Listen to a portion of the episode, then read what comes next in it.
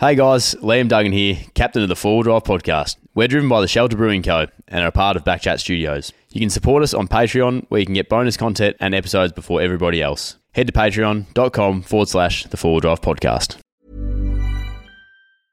Hiring for your small business? If you're not looking for professionals on LinkedIn, you're looking in the wrong place. That's like looking for your car keys in a fish tank.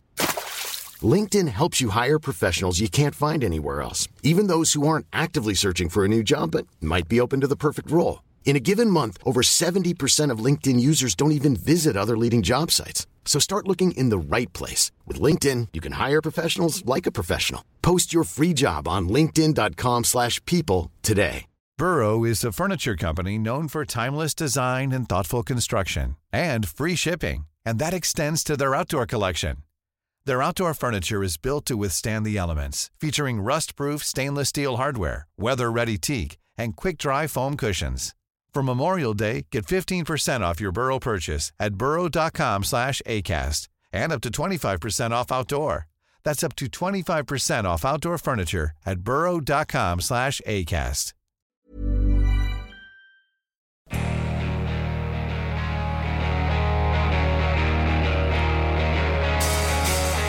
Welcome back to the Four Wheel Drive podcast, driven by Shelter, that's the Southern River Band. Again, let it ride. The Four Wheel Drive podcast on Instagram and YouTube. You'll find us at Backchat Studios. Ronnie, we're back for a special episode, mate. Pretty exciting this special one. Special indeed, this um, one. I don't want to. I don't want to talk for too long. I want to get into this, but uh, can you set us up a little bit what we're going to look at today? Yeah, we need, definitely need to set the area and set sort of the scene. The interview we're going to look at, which is with uh, a friend of mine, Nina. That's going to tell the rest of the story. But um, the basis of it is in the south, or the east, south, the south of W A to the east. I nearly said southwest east, mixing it up there a bit. So it's towards, you know, towards the other end of W A. It's a huge state, and that is probably the last area I would call is the south, southern Wild West. It is crazy remote, uh, so much wildlife. It's kind of untouched area. So we're talking about the Eyre Highway. We got Cocklebiddy. So you go south of Cocklebiddy. Takes you about four hours roughly to get down to a place called Twilight Cove. Now, Twilight Cove is on the edge of the Baxter Cliffs. Very, very remote. Not many people go there. Um, to the east of that, we have the Eyre Bird Observatory. Now, to get to that, it's a bit of a treacherous drive. Can be if you're not You haven't been there before. A lot of seaweed, a lot of sand, a lot of rocks, a lot of headlands. You got to drive inland to get around, to get to. So it's about a um, a good couple of hours from one location to the other to get back to the highway. And um, that's where Nina was attempting to go on some bad advice. So I think we can look at the interview. Let's have a look at it. How you going, Nina? Good. How are you? Oh, I'm not too bad. Thank you very much. Where are you right now? Broome. It's amazing. Enjoying the weather. It's just yes. miserable down here. Yeah, I'm not looking forward to coming back to Perth. You were on your way to Queensland and you wanted to check out Twilight Cove. A few people recommended it. I was one of them. I know you loved it. Just give us a quick brief on what you thought about Twilight Cove. It's magical, Ronnie. It's beautiful. On the end of the world, no one's around. You feel like you're in a yeah in a different time zone, really. Adult, heaps of adults and heaps going on there, and it's beautiful for photography. And smashing time in an epic yeah. location. No one else around, although you did pass someone on your way in who recommended that you check out the Eyre Bird Observatory, which is thirty k's to the east yep. of Twilight Cove where you were camping. Yeah. How remote would you say that area is? Uh, on first glance, it doesn't look that remote, but really once you're there, you realise is yeah, you're very far away from anybody. And the yeah. landscape changes really fast. Let's take us to that moment. Like, you broke camp early in the morning.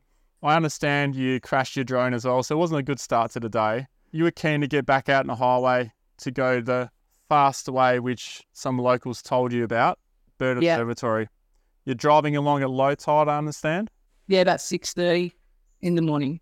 Talk us from that point where you start noticing the beach going narrow and then when to when you got bogged. And how did you get bogged? A lot of weed on top of the sand, but I'd heard about these bear traps of that underneath. The yeah, the beach closed in, so I wanted to get to the high road and turn around. Instead of what I should have done was just stop and turn around. So I went straight over a section of only a couple of metres of what looked like hard sand and just sank. So you were actually going to turn around?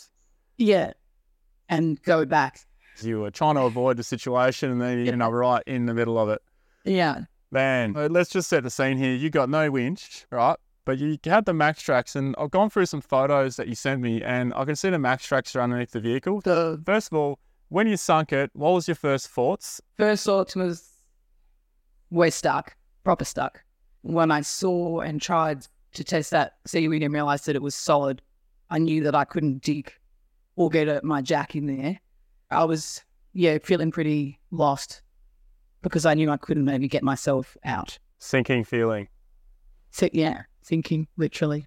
Most people who haven't been down that way or, or on W A beaches don't realise how soft and how deep this seaweed can get. I mean, this is decades of storms and sand and seaweed just collecting, collecting, making an absolute soup and a mess of things.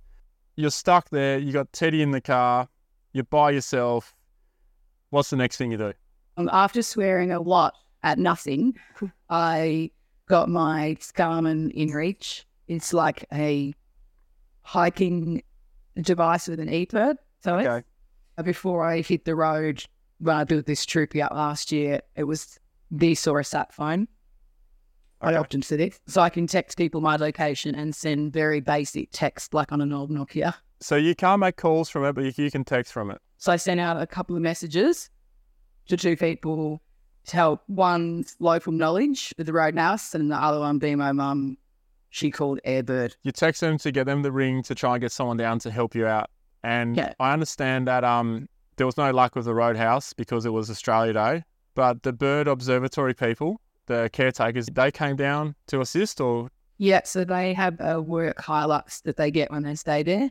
So they can't tow or anything with that. They just came down to look at it. They thought they could dig me out. Um, but I already knew by the time they got down there at midday, I been there for six hours nearly. That's a long time, yeah. We weren't digging it out. So I had to leave. The, the first question they asked me was, do I have blockers? Um, which probably was going um, It might have helped, but looking at how stuck you are, I don't, you know, don't know. I don't think you would have got out.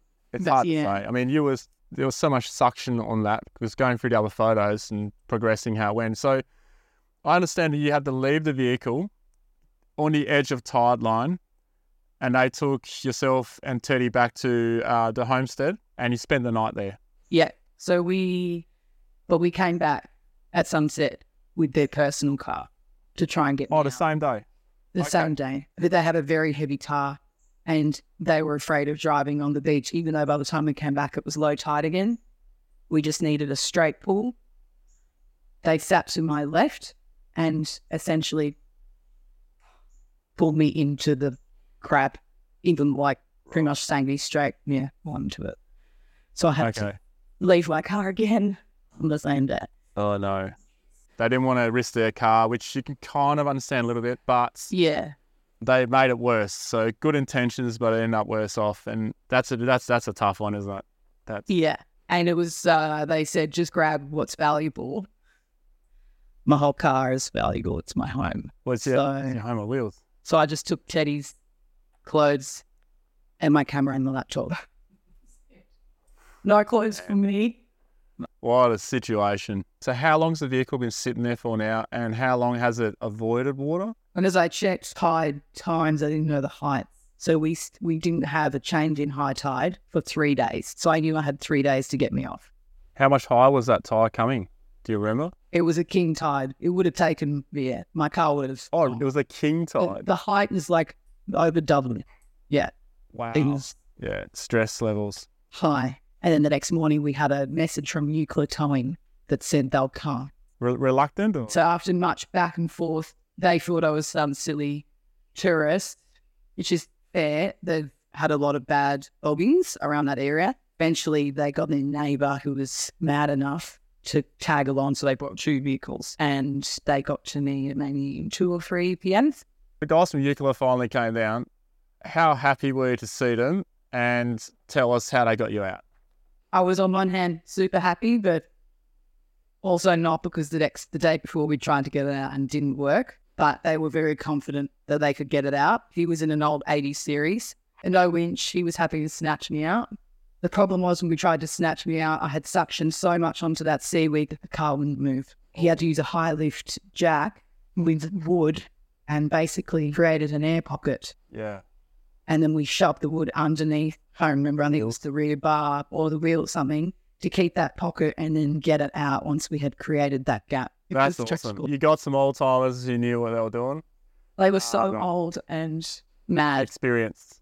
Yeah. Experienced. Old, mad, wise. Got you out. Yeah. You must be so happy. I was... Uh, I was screaming with the joy and not crying. Anyway, oh, um, good stuff. And then I ate for the first time in nearly three days. I bet you that tasted good too. Yeah. What would you advise people who end up in the same situation, or maybe be prepared for a situation like this? Be prepared to have money to get you out, for starters. Okay. Because that ordeal cost me four and a half thousand dollars. Secondly, good people you can tap that you can rely on, which leads into definitely hunting a sat phone or a darn. Um, yeah. Maybe tell more people where you're going. I felt okay. I told a couple of people I was going, and they're the ones I messaged. And also know your insurance, what your insurance will cover. Insurance is a big one. Yeah. I knew my insurance would cover, and I rang them and they said, don't worry, if the ocean takes your car, we'll just cut him up. So the value on the car, but not, not like a home on wheels. To, to my value that I put on there, but it, you know, has all my stuff and... It's not just my four-wheel driving car, it's my house, so I didn't obviously want that option. So my biggest thing was I followed bad instruction, and I knew in the pit of my stomach that I was going against what I already knew and had been told. At the end of the day, it's no one's fault but my own, but you really need to forward plan a lot better, and I thought I already was a forward planner. So, so glad you got your car out, and happy for you and Teddy, and you got your vehicle clean and free from rust. All, it's all good, yeah. Looking good from here on. Maybe go go by the pool and have a cocktail after reflecting on all that. You probably need it. Oh, yeah, we're going to Matt's place for lunch and I'll travel it up. So oh, sorry. Nice. All right, Nina, thank you very much. Cheers. Thanks. It's a fascinating story, mate. And, and Nina, thank you for coming on and, and obviously doing the interview with yourself, Ronnie. It's, uh, it, it's great to see Nina's story, the honesty, and obviously we've spoken about yeah. in earlier episodes that sometimes it can be a little bit embarrassing, a, a, a decent bogging like that. But um, thank you to Nina for, for doing that for us and supplying the footage and, and all of that for us. It was great insight. Um, crazy, crazy, yeah. So, like, first of all, thanks for, you know, because it can be quite embarrassing with these yep. boggings, but also... hats off to how she handled it. Yeah. And, you know, having a toddler with you as well, which I'm not sure I mentioned at the start, but oh. that that's that's next level, right? Yeah. You know, you got to care for. And she mentioned it's a it's a home on wheels. Like, that that was more than just her four-wheel drive. Yeah. She, she lives out of that it. King tide. Yeah. So, incredible story. And, and even the way she uh, she handled that interview, she you can tell that she was um, quite cool and calm and composed, and she knew what she had to do, but obviously she needed some help in, in that area. So, a, an amazing story. Mate, just for a bit more reference, we spoke about the south and west and the south-southwest and stuff that you talked about before, but um, the, the people that have ended up coming out to help her, so Cocklebiddy Roadhouse is four hours from Twilight Cove. It's four hours if you, if you you know, take a nice, careful drive yep. down. You Which can get there faster. You probably but should do in that area. Yeah, yeah. So the people that have come to save her, the, the fellas that we saw in the photo there, they've come from Eucla. Yeah, that's like so, four hundred kays still. Yeah. That's like near the border and... And look, we're already far east, like at Cocklebiddy.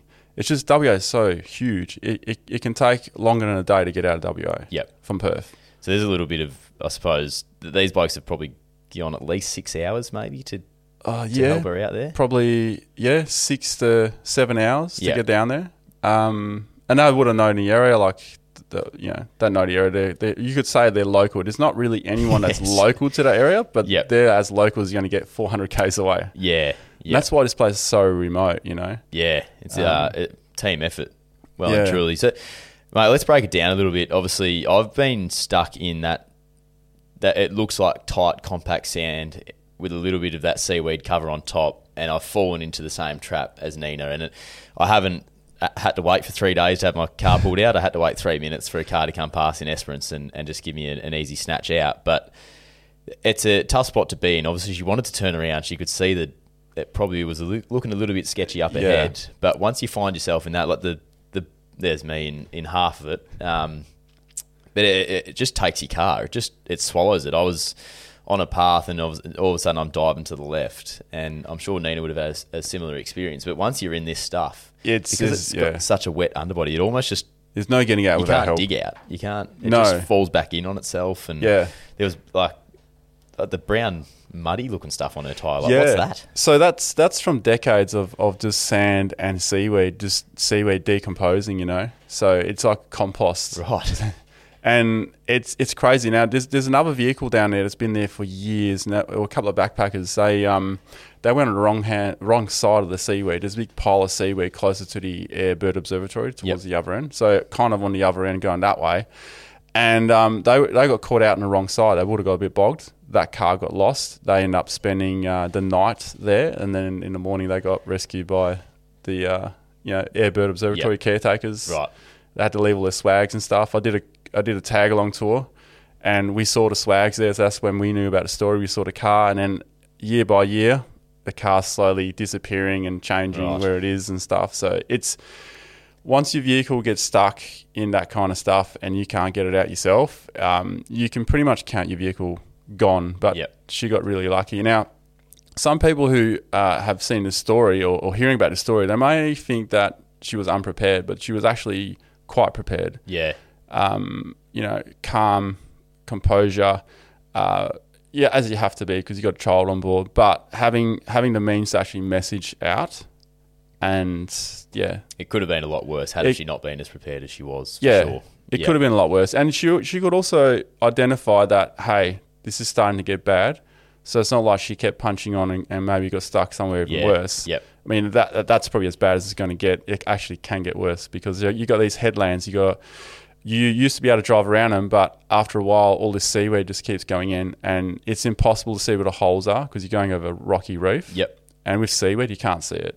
You yeah, can't even course. walk on it. You know, cut your feet up, you fall in a hole, break an ankle. It's yep. pretty treacherous, yeah. that seaweed stuff. And just really in W A, you sort of really get that, and in South Australia on the south coast. Yep. Yeah. Yep. So I suppose Nina's advice there at the end of the video, just to be as prepared as you can. The, the, I, The As four, we were watching, I, and she mentioned about having the money that yeah, she the four needed grand, to, five grand. I, I was I was shocked. So yeah. is that just the people coming to help? That would have been to pay to people to yep. come and help. Yeah. Um. Now, I don't know if her insurance company would have covered that. Probably not. But the thing is, she was in a situation where it's like, you know what, I'll I'll pay the four and a half or five grand, whatever it was, to get the car out because the. Like you said, the car's covered insurance, right? But it doesn't cover the roof conversion and all this stuff. Yeah. She's she's put a lot of effort into building this vehicle to what it is. She, that's her house. So all all her personal stuff, everything is in that car. Yep. So if she lost that, it'll be like someone losing a house. Yep. You know? Yep. I forgot to mention at the start too, it's a pretty nice setup. It is. It's a pretty good setup. Good looking troopy. Yeah, yeah. And... So obviously she mentioned that she's up in Broome in a bit of warmer weather at the moment. So she's she's made it much past here. She's still got the same car, I'm assuming. She's, yeah, she's all yeah. good. Um, I'm pretty sure that's in the car park and she was in a hotel room there. Yeah, right, right. No, that's it's very good news. I don't think there, there shouldn't be too much bog trouble up there um, on those beaches. But uh, something I um I noted when we were watching the video, the the textbook operation that I think you might have mentioned it, but the textbook operation that the the fellas did to get her out. What was that? Oh, so the digging, like the if you yeah, if you notice on the photos, there was there was a lot of digging that had been done. Yeah, so, like so, opened up a big channel almost. Yeah, yep. yeah, yeah. Like they even formed like it was like two walls of sand, one wall of seaweed, one wall of sand. Yep. So they really got in there and dug it out, and that would have made the recovery a lot less as well because how bogged she was, and then when the other guys from the Eyre Bird Observatory were trying to help her out, but just made it worse by pulling her further into it.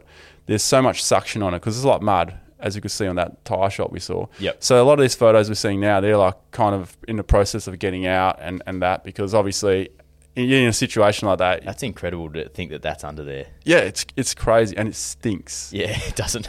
And it's full of it like sea like lice. Dog, and dog shit, to be honest. It does look like dog shit. And it's a dog shit that, situation. It's got, yeah, it is. It honestly has, has a stench pretty similar to that. Right. You know.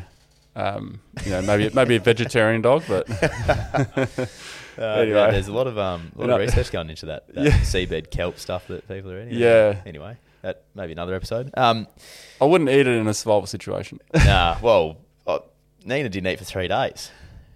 No, but she was didn't. That just nerves? I think I think probably the stress, and then because all her stuff's in the car, right? Yeah. And and I think I think actually the main reason is is because she's she needs to look after Teddy, Teddy, yeah, the toddler, and poor fella. And like just knowing what that's like, you know, just even camping with kids sometimes, I, I forget to eat sometimes because you're just constantly making them food, you yep. know. Kids yep. are bloody hungry, you know. Yeah, always bloody growing too. yeah, um, no, impressive. I, this area though is one of your favourites, isn't it? Like you'd love Mate, this this area. This area is so good. Twilight and Cove itself, yeah, which is a bit further back from this stretch of yeah. beach. So Twilight Cove is where we normally end. Yeah, okay. That tag along that we that we we used to run. I don't run tag alongs anymore. Just too busy with all these podcasts and yeah, you know, yeah, he's a busy man, mate. So um, we would normally start from Baladonia, head south, and then go across, or then we went to Esperance and go across. So either those two ways, and then that takes you from Esperance to Israelite Bay, then to Point Culver, which is the other side of the Baxter Cliff. So you got Point Culver. The opposite side is is Twilight Cove. So the Baxter Cliff comes in and becomes the escarpment, but it goes out, becomes a cliff, and then comes back in. And Nina was staying at a Twilight Cove side, so on the other side of the Baxter, yep. uh, eastern side of Baxter Cliffs. So it's a huge area, and just going across though that uh, the Baxter Cliff, driving up there, it takes two days, and it is grueling, and it is max speed is like twenty kilometers per hour, average speed is like thirteen kilometers an hour. Right, it's very hard on your vehicles. Um, Best place ever to run a tag along or just to travel and check out. But you got to travel in numbers. Yep. I think Nina's the perfect example of that. She was on her way towards uh, Queensland. I did suggest for her to check it out, and she's always wanted to check it out. Um, a couple other people also su- suggested that. But um, so you're not taking full blame?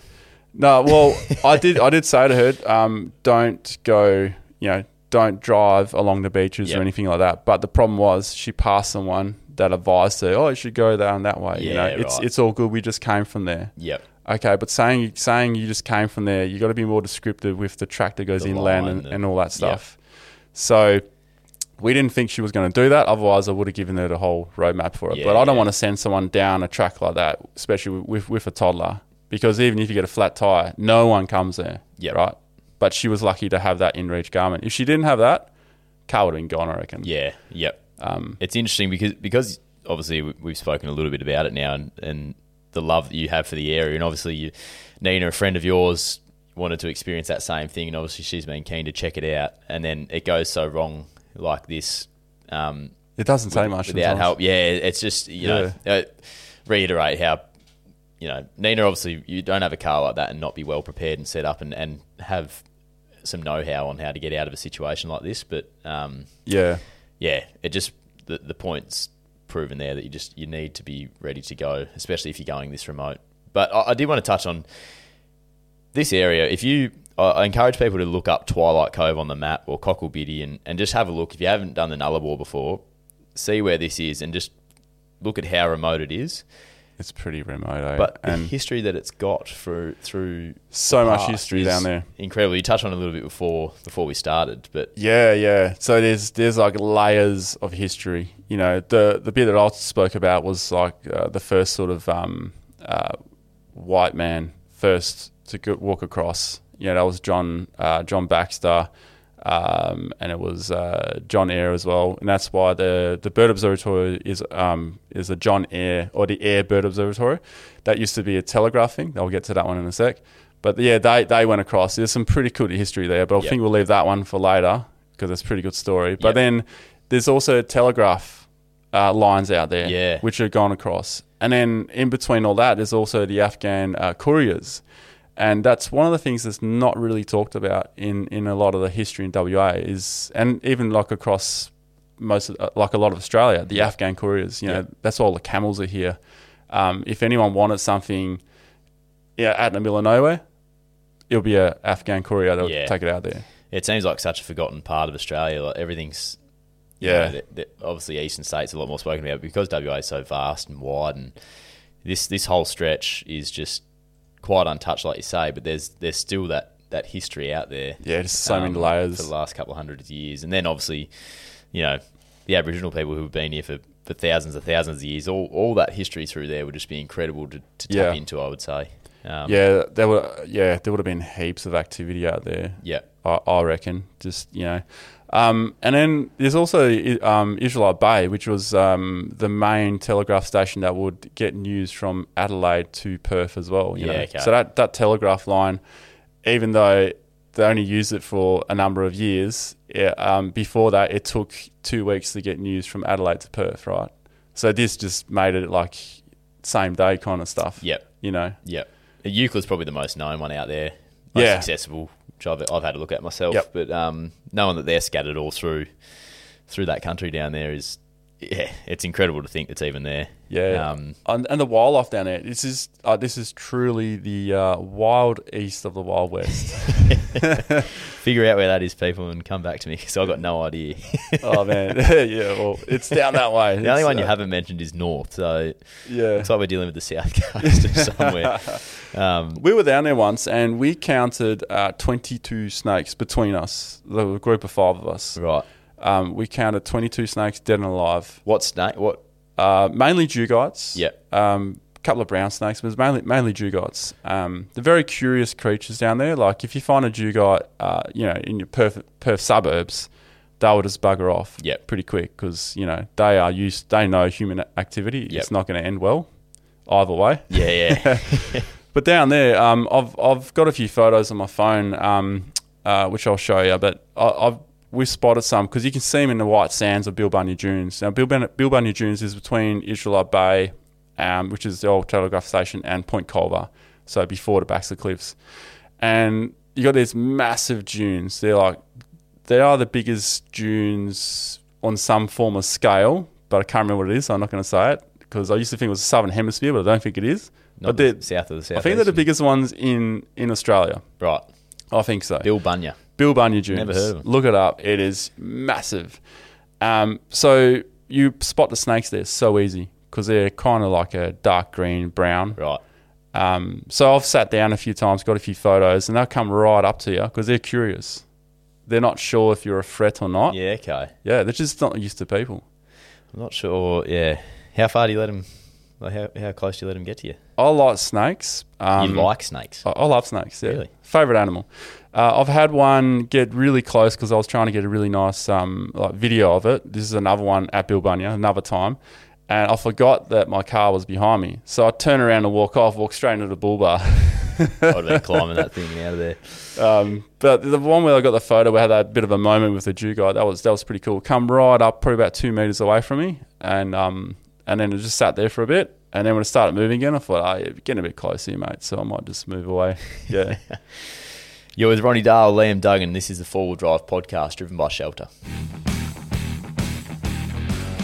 So Bilbunya Dunes, research, uh, tick, mate.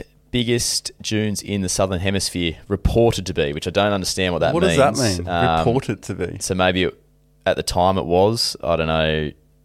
don't know what reported the biggest dunes in the Southern Hemisphere mean. I'm going to be honest, Jaden found it for me. Where'd you, where'd you find it, mate? one hundred metres high.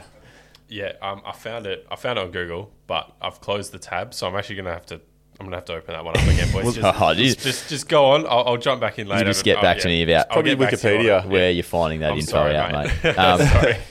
We, we digressed a little bit. We started talking about the area, and I think that was a, a great insight to people in how rugged and remote the area actually yeah. is. Um, we need to bring it back, don't we? We, we do need to bring it back. So this this is about Nina and her story. I want to touch on, or I want you to touch on, Ronnie, the track in and getting from, say, Israelite Bay all the way to here, or you're coming in from Cocklebiddy, wherever it is you're coming in from, how well equipped do you need? Like, is, do you need a vehicle that looks like Nina's, or am I able to take oh, a mate. stock Ranger or Hilux down there? Yeah, look, if you're very experienced, you could take a stock Hilux or Ranger down there, but not with stock tyres. They yep. would get shredded straight away. Every single tag along we did in that region, in general, tyres. Right. Tyres, tyres, tyres, all the time. Track in? Um, the tracking's pretty rough. I mean, it goes over like sand and it gets these really rocky sections. So you, you got to lower your tyres because, but you can't lower them too much either. So you got to have find that happy medium. But then when you get to the beach, you got to lower them again right because otherwise, you know. Yep. But e- even like with fully deflated tyres, she'd still probably sink in that, you know. Yeah, yeah. Um, yeah, there's trouble there. She's got a lot of gear in that car too. You know, it's pretty, yeah, it's pretty heavy. heavy. Mm. Yeah. So I, I wouldn't take, I wouldn't suggest taking a stock vehicle down there. Um, if you did go down there for the, for the day, you need some experience with four-wheel driving. Uh, definitely tell them at Cocklebiddy that you're heading down there. Yeah. And um, but the problem is people don't stay when they come out. They just go up, fill up and take off, you yep. know, get a sandwich or a toasty yeah. or whatever. Yep. So, yeah, and I, it's really remote. You really got to have communication with you. And don't go down there yourself. That's what I'd also say. Yep. Um, and if you do go down there and you go along that beach, it is, unless you know how to read the seaweed and all that, um, it's it's very difficult. You, you, sometimes you can't tell. There's sand on top and then you just sink through the yep. sand. It's like a salt lake. Through. You can break through the crust yep. and then you're screwed. And if you come from the other side to get to Twilight Cove, well, you're going to need at least six hundred fifty litres Uh, sorry, six hundred fifty kilometres worth of fuel on board, and then you got to work that out with what your vehicle burns. Yeah, yeah, yeah.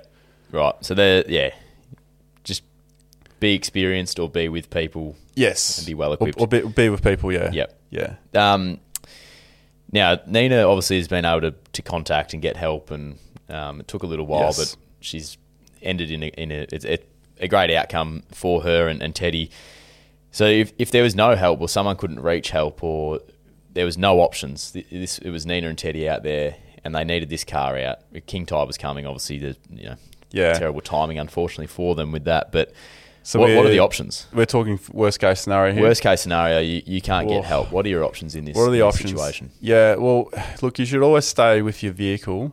Um, but, you know, depending on weather and, and all that, and if, if she was aware of exactly where the uh, bird observatory was, she could have probably trekked towards there. Is there a facility there? There's there's a there's like an old museum, um, right. but it is a bird ob- observatory. So every six months they, or I think it's every three months or six months, they, they change caretakers. Right. So they, they've got this caretaker scheme all around Australia. So a lot of people, uh, usually old timers, they'll they'll travel from one caretaker place to another. Yep.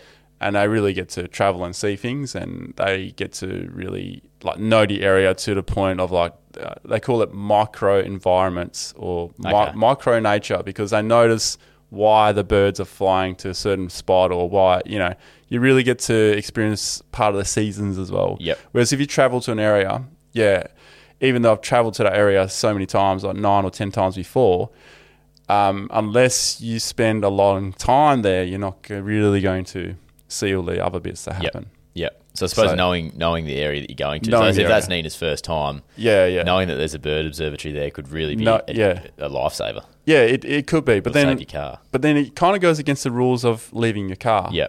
But in this situation, she probably doesn't have much choice. Yeah. Because she's yeah, it's it's a very tough one, eh? Like I just wouldn't yeah, it's so tough. Like the best thing to do if you get stuck anywhere is to stay with your vehicle. Unless you have the local knowledge. Like if you're a farmer and your car breaks down on your property, well, you kind of know where you got to go and no one else is going to come yeah, there, right? Yep. So it, it, it's a hard one. She's got a toddler on board. Obviously, you know, it might be a good idea to... It, it's down to that situation. I don't want to say that they should have walked or should have stayed because it's it's it's hard to say. Yep, yep. So yeah. then if there was... So say there's no bird observatory and... Nina doesn't have a, a Garmin sat phone. Stay with the car. Stay with the car. Stay with the car. And then give me an option. What now? What do I do? Just okay. sit with the car for take the spare ever? tire off. Yep. Um, burn it. Get some black smoke happening. And hopefully someone sees you. Yeah, right. You know, because you're re- you're in a world I, of trouble. I laugh, but that like these situations can potentially. Ha- happen on solo travel. They, they can, like, they can. But I, yeah. I probably shouldn't laugh at it, but that's yeah. See, is that a, a genuine option? Um yeah. Oh, wow. Yeah. It's a it's that's a that's a that's a survival option. Far out. Yeah. A lot of people probably shake their heads and go, why are you burning your spare tire? Well, the car's not going anywhere, so let's make some black smoke, and black smoke is usually indicating it's not a bushfire. Yeah, yeah. There's something on fire. Yeah. I'd... So that's that's out of uh, out of Bob Cooper's textbook of survival. Right. Um, yeah. So wow. you, then you grab your second spare, then you burn that one. And if your car's completely stuffed, well, then you start pulling tyres off and burn them too. That is crazy. Yeah, it gets less about the car then, doesn't it? Well, it does. It, it becomes getting your health getting and, yourself and your out. And, yeah, and your toddler. Yeah. Um, so rule of thumb, stay with your car.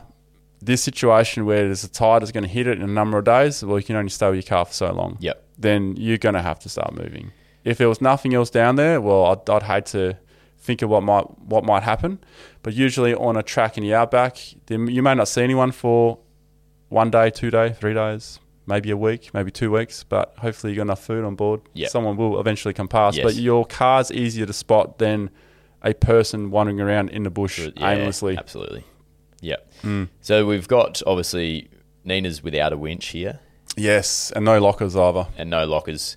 So back to the more, uh, I suppose, basic stuff.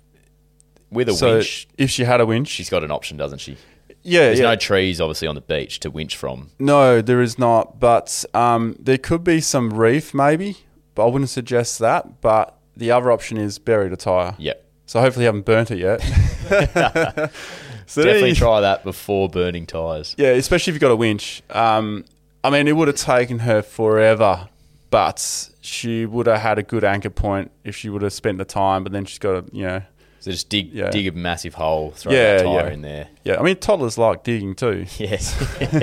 build a build a sandcastle with all the uh, the sand to the side. Yeah, yeah. Um, so there is an option with a winch. There is, there is There is an option there with a winch, and there is even an option to winch backwards, but it takes a bit of setting up, but maybe not in that situation because you would need some anchor points and trees for that. Yep. But she could definitely... Um, go forward from there, and once she prop, pops her wheels a bit higher up, and it's just the back end she's got to worry about. Yep. And then maybe even some Maxtrax with the winch or the wheel popped up, that'll probably get her out pretty quick. Yep. Yeah. Now I want to touch on something just quickly. We've we've covered a bit there in terms of recovery. There's one little detail in the recovery that you picked up through the videos. Yes. Now we don't want to name and shame anything or anyone here, but what was the one detail that you picked out there? Okay, so the one detail I picked out there was the the, the guys that came down to save her yep. used the, the tow ball. Now, the tow ball is a big, big no-no. Now, I don't like saying this, but if the stress is really low, that's and you're experienced and you know what you're doing and, you know, then... sure, nothing's going to break and come off. But the reason why we don't ever, ever put anything on it um, is the fact that other people will see that and then they'll they'll do it and then they just give it like a lot of shit. And when they do that, they can shear off. And in Australia, we have lost, uh, you know, over a handful of lives from tow balls coming off. Yep. So what could have been done instead, which would have been really simple, is simply pull the tow bar out, use the pin, put the strap in there. Because they had the recovery gear. Yep. Like you could tell there was a snatch strap the way it pulled the car out. Yep. And you could also tell that he was very easy with it and he was gentle when he when he pulled it out. So th- there's experience, but it's still, it's still not done the right way. That's not how I, I would do it. But you could also uh, wrap the strap around the tow assembly because then you got that whole tow assembly bar. Right. And if you use a recovery point, it's attached to that whole thing anyway. So that's another way of avoiding using a tow ball. Yeah, okay. So that, I suppose it was slow and steady. Yeah. The risk of that is, I suppose, reduced, but it's still, you know, yeah, it's, a, a, it's advice still would be to advice of, yeah. use the pin and take yeah. that tow ball out. So for people, um, if people want to see what happens when tow balls actually come off, I've done a whole video where we um, we were snapping tow balls on purpose and sending them flying one, into got things. Bored one day, and no, well, we wanted to show people. yeah, what, it's an important. What, what I have yeah, seen that yeah. video, and it's very. It is a. It, yeah. It's mind blowing what they can do. It, it, it, it's it's frightening. It's it's crazy. Yeah, it's crazy. But even the strap itself, you know, if if that strap comes loose, that that's enough to do it's some serious enough, yeah. damage. So yeah. much energy in, in that recovery stuff. Um, we should definitely do a do an episode on on recoveries because. Yeah. A lot of people think you need a snatch strap where you can use something else or, you know, do a different method, I should say. But it's the same with winch. Everyone thinks you need a winch. In that situation, winch would have been great. Yep. That's that's insurance. But a winch is also a lot of money. Yep. And, you know. I, yeah, I've got a winch on mine. Never had to use it, but I suppose the time that you do, you do need it. It's, it, yeah. It's, it's insurance. It's pay for itself. Yep. Yeah. Yep. Yeah. Yeah. Would have well, saved the four and a half grand.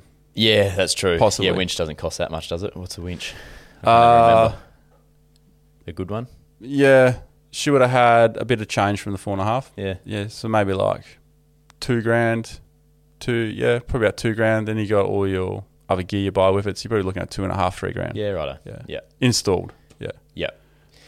Well, mate, I think that uh, that just about wraps us up. Is there anything else you, you want to touch on in this, about the area, about the well, getting let's, stuck there? Yeah, well, because she's so close to Eyre Bird Observatory, she's in between the Twilight Cove and the Eyre Bird Observatory. There's a cool story about, because we're talking about her walking, right? Yep. Um, there's a cool story about John uh, John Eyre. So that's what the observatory is named after. So he used to run that telegraph little station, because it used to be a telegraph station. Now it's a museum. Really cool to check right. out. That's easy to get to from the highway. You can drive down there and come back up. Yep. They do offer a place to stay as well. But what's really cool is back in the day, they definitely made kids a lot harder back then, right? His kids, um, I think he had three girls, um, and the youngest one was six. They would, if they were got bored or wanted to go do something, they would walk from there to Twilight Cove along the beach, and that walk is twenty, thirty K. There's wild dingoes, there's all kinds of stuff out there, heaps of dugong snakes, as, yep. as we spoke about earlier. And they would walk there and back, and that would be their thing they do for the day. Yeah. It's incredible. And, and one of his daughters actually got um, uh, attacked by dingoes. She managed to climb up a tree, but they ruined ruined the saddle on the horse, and I think the horse ran off too. Far out. I, yeah. Um, yeah, they do make kids tougher these uh, back Wild. then, because I'm not even thinking about yeah. walking twenty-five, thirty K just to get to a nice spot on the beach. um, mate, I think we should thank Nina again, obviously, and, yeah. and Teddy for, for, you know, obviously coming on and doing an interview with yourself and, and providing us with all this vision and photos and, and giving people just that insight into how it can go wrong. And I think that there's, you know, it takes yeah. a lot of courage to probably put that out there as well. So and also to to, to relive it, you know. Yeah, yeah, yeah, yeah. It's obviously, um, yeah, I, you'd sort of get a few shaky feelings the next couple of times on the beach, no doubt. But obviously she's very experienced, got herself out. And, and she would have um, gained so much more experience from that, from that too. Yep. You know, yep. I mean, we all we all learn from making mistakes, and that's not necessarily a mistake. No, that's the situation. Just unlucky, and yeah, yeah, we thank Nina and Teddy for for jumping on board. That's it for us, mate. Um, you'll find us at the Four Wheel Drive Podcast on Instagram, YouTube, all episodes on Backchat. Southern River Band will get us out of here, mate. Appreciate it. Thanks. Cheers, Liam.